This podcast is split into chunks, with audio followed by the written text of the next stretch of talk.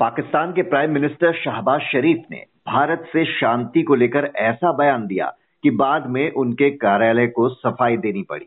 शाहबाज ने प्रधानमंत्री नरेंद्र मोदी से बातचीत की अपील करते हुए कहा कि कश्मीर समेत विवाद के अन्य मसलों को गंभीरता से हल करने की कोशिश करनी चाहिए। उन्होंने कहा कि भारत के साथ हमने तीन युद्ध लड़े, जिनसे गरीबी और बेरोजगारी ही हासिल हुई।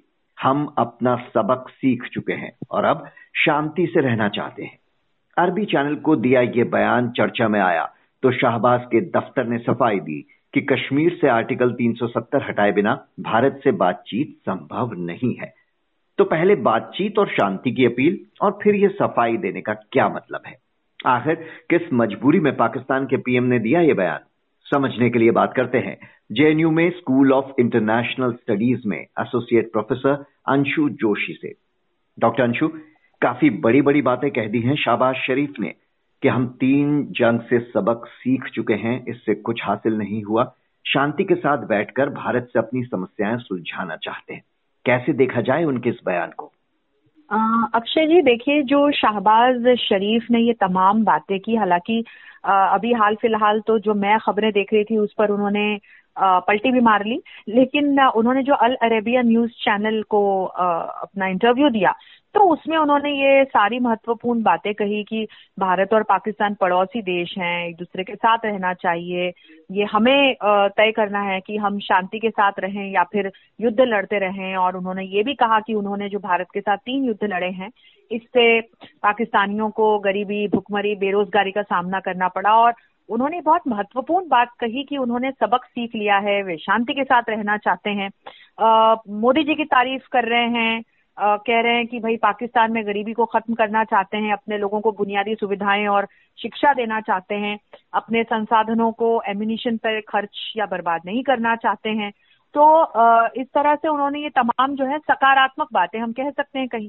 लेकिन इस पूरे इंटरव्यू में एक रीड बिटवीन द लाइन था जो हमें ध्यान में रखना चाहिए था और वो कश्मीर का मुद्दा था। कश्मीर के मुद्दे को लेकर उन्होंने इस चीज़ को कहा कि कश्मीर में मानवाधिकारों का उल्लंघन हो रहा है और उन्होंने इस चीज़ को भी मेंशन किया कि धारा 370 के अधिकृत वहाँ रहने वाले कश्मीरियों को जो अधिकार थे, वो भारत ने ले लिए हैं और जिस तरह से 2019 में धारा 370 को समाप्त किया गया है तो उसके बाद वहाँ परिस्थिति अच्छी नहीं है। और इस स्थिति को रुकना चाहिए।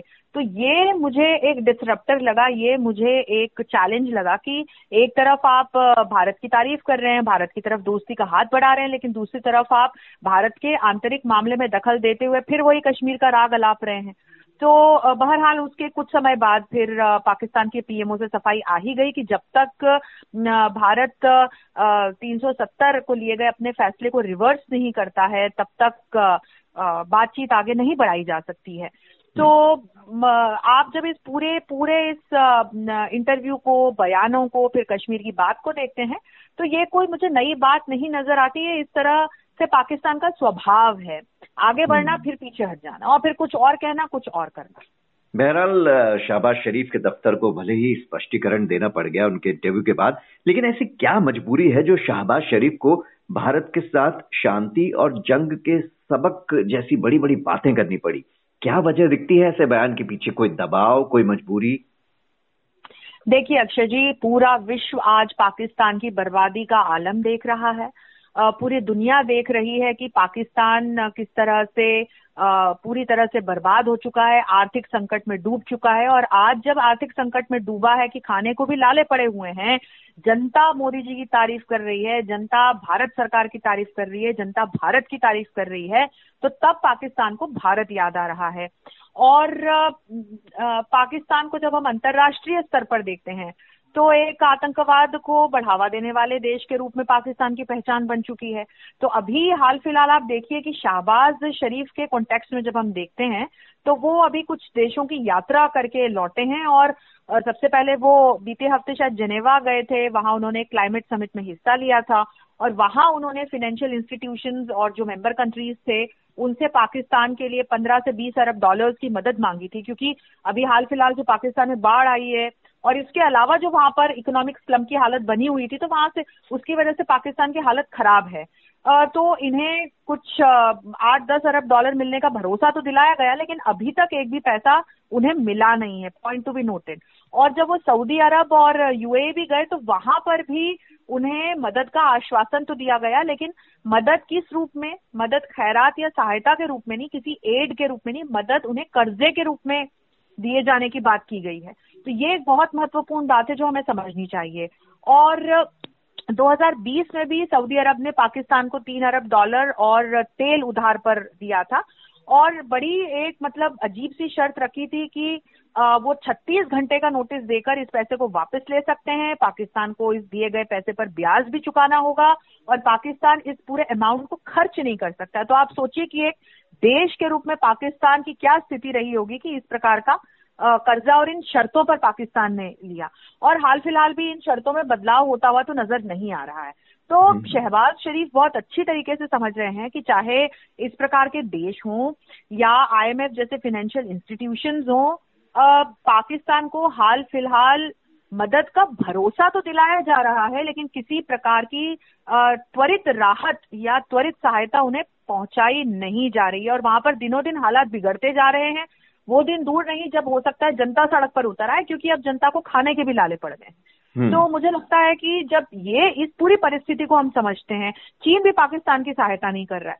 तो अब पाकिस्तान को अपने पड़ोस में भारत नज़र आ रहा है जो वैश्विक स्तर पर एक प्रणेता के रूप में आज दिखाई पड़ता है। तो निश्चित तौर पर पाकिस्तान को लगा कि चलो भैया इतिहास का हवाला देखकर और भारत से मदद मांगी जाए। तो मुझे तो हाल फ़िलहाल यही कारण नज़र आता है कि शाहबाज शरीफ ने इस प्रकार के बयान इस इंटरव्यू के दौरान दिए। लेकिन केवेट लगा के दिए ये हमें नहीं भूलना चाहिए। बिल्कुल केवेट लगा के दिए। अगर वो कश्मीर की शर्त रखते हैं तो भारत भी हमेशा से कहता आया है कि आतंकवाद के मसले पर जब तक कोई गंभीर कदम नहीं उठाएगा पाकिस्तान तब तक बातचीत का कोई मतलब ही नहीं है। जब आप आतंकियों को एक तरफ़ शय देते रहते हैं उन पर कोई लगाम नहीं लगाएँगे तो फिर बातचीत का क्या मतलब? एक तरफ़ बातचीत का राग और पीछे से पीठ में झूरी घोतना दोनों साथ कैसे चल सकते हैं? तो अक्षय जी, यही पाकिस्तान का एक देश के रूप में स्वभाव रहा है। जब से पाकिस्तान बना है, भारत ने एक भाई की तरह दोस्त की तरह हमेशा पाकिस्तान की सहायता की, लेकिन पाकिस्तान की तरफ़ से हमने हमेशा देखा कि क्रॉस बॉर्डर टेररिज्म को बढ़ावा देते हुए किस प्रकार से भारत की पीठ में हमेशा छुरा घूटने का काम पाकिस्तान ने किया है। और इस पूरी इन तमाम हरकतों के बीच शायद अपने आप को भूल गया, ये भूल गया कि पाकिस्तान को एक देश के रूप में तरक्की करने के बारे में सोचना चाहिए। जिस तरह से आतंकवाद का जमावड़ा अपने यहाँ इकट्ठा कर लिया जिस तरह आतंकवादियों को अपने यहाँ पनाह दी तो अब धीरे धीरे करके वैश्विक स्तर पर पाकिस्तान की साख को उसकी वजह से बहुत ही एक चोट पहुँची। और हम्म। हाल फ़िलहाल देखिए कि यूनाइटेड नेशंस ने भी लश्कर तैयबा के जो डेप्यूटी चीफ रहे हैं अमीर अब्दुल रहमान मक्की उनको उसको आतंकवादी अंतर्राष्ट्रीय आतंकवादी घोषित कर दिया। और इस इस मुद्दे पर पाकिस्तान लश्कर तैयबा का साथ देता आ रहा था और इस पर चीन पाकिस्तान का साथ दे रहा था। तो हम्म। जून 2022 में भी इस प्रकार का एक प्रस्ताव लाया गया था लेकिन चीन ने इस पर तब अड़ंगा लगा दिया था। अब पाकिस्तान को एक बड़ा झटका ये मिला है कि ये फिर से प्रस्ताव लाया गया और इस बार चीन की तरफ़ से भी इस प्रस्ताव को समर्थन प्राप्त हुआ है। तो ये भारत की बहुत बड़ी कूटनीतिक विजय के रूप में देखा जा रहा है और इसको इस तरह से हम देख सकते हैं कि धीरे धीरे करके पाकिस्तान ने जिस तरह से आतंकवाद को पल्लवित किया पोषित किया अब हम्म। पूरा विश्व कहीं ना कहीं उसके अगेंस्ट खड़ा हुआ है। जी तो जिस आर्थिक संकट से जूझ रहा है पाकिस्तान चीन उससे उबरने में तो उसकी मदद कर नहीं पा रहा ऊपर से जो उसका साथ देता था संयुक्त राष्ट्र में वहाँ भी इस बार वो वीटो नहीं कर पाए तो दोहरा झटका पाकिस्तान को अपने मित्र देश की तरफ़ से लगाया आपने शाहबाज शरीफ की मजबूरियाँ गिनवाई कि आखिर क्यों कहना पड़ा उन्हें? लेकिन पाकिस्तान में एक पीएम के कहने से क्या कुछ होता है? पीएम को तो सेना की कठपुतली माना जाता है वहाँ। तो जब तक सेना ना चाहे तब तक क्या कोई राजनेता बातचीत और शांति जैसी बातें करने का दम भी रखता है?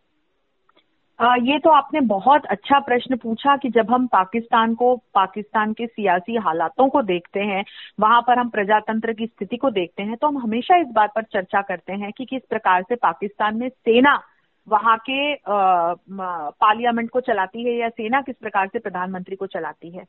और शाहबाज शरीफ जो ये पूरा रोना रो रहे हैं या वो जो ये बात कर रहे हैं कि हम एम्यूनिशन पर या अस्त्रों शस्त्रों पर अब पैसा खर्च नहीं करना चाहते, हम उस पैसे को बर्बाद नहीं करना चाहते, इस तरह की बातें कर रहे हैं तो हाल फ़िलहाल ऐसे भी कार्यक्रमों में उन्होंने ये बात कही है जहाँ पर उनके सेना के आला अफसर और जो दूसरे अधिकारी हैं वो बैठे हुए थे।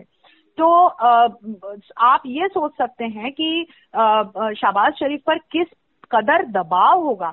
क्योंकि आप चाहे पाकिस्तानी मीडिया को देखें, पाकिस्तानी इंटेलेक्चुअल्स को देखें या पाकिस्तान की जनता को देखें एक्सप्लिसिटली इस तरह के स्टेटमेंट्स आ रहे हैं कि पाकिस्तान में हमारी किस कदर दुर्गति हो गई है, किस तरह से हम गरीबी, भुखमरी और बेरोजगारी के आलम में रह रहे हैं, हमारे पास बुनियादी सुविधाएँ नहीं है, हमारे पास दवाओं जैसी बेसिक सुविधाएँ नहीं है और दूसरी तरफ़ भारत जैसा देश किस तरह से निरंतर आगे बढ़ रहा है, किस तरह से एक वैश्विक शक्ति के रूप में उभरा है और जमकर हमारे प्रधानमंत्री की, वहाँ की मीडिया भी तारीफ़ कर रही है, वहाँ के लोग भी तारीफ़ कर रहे हैं। तो आप अगर हाल फ़िलहाल पाकिस्तान के टीवी चैनल्स पर प्रसारित होने वाले कार्यक्रमों को देखें या वहाँ के अखबारों को पढ़ें तो भारत की एक तारीफ़ की जा रही है।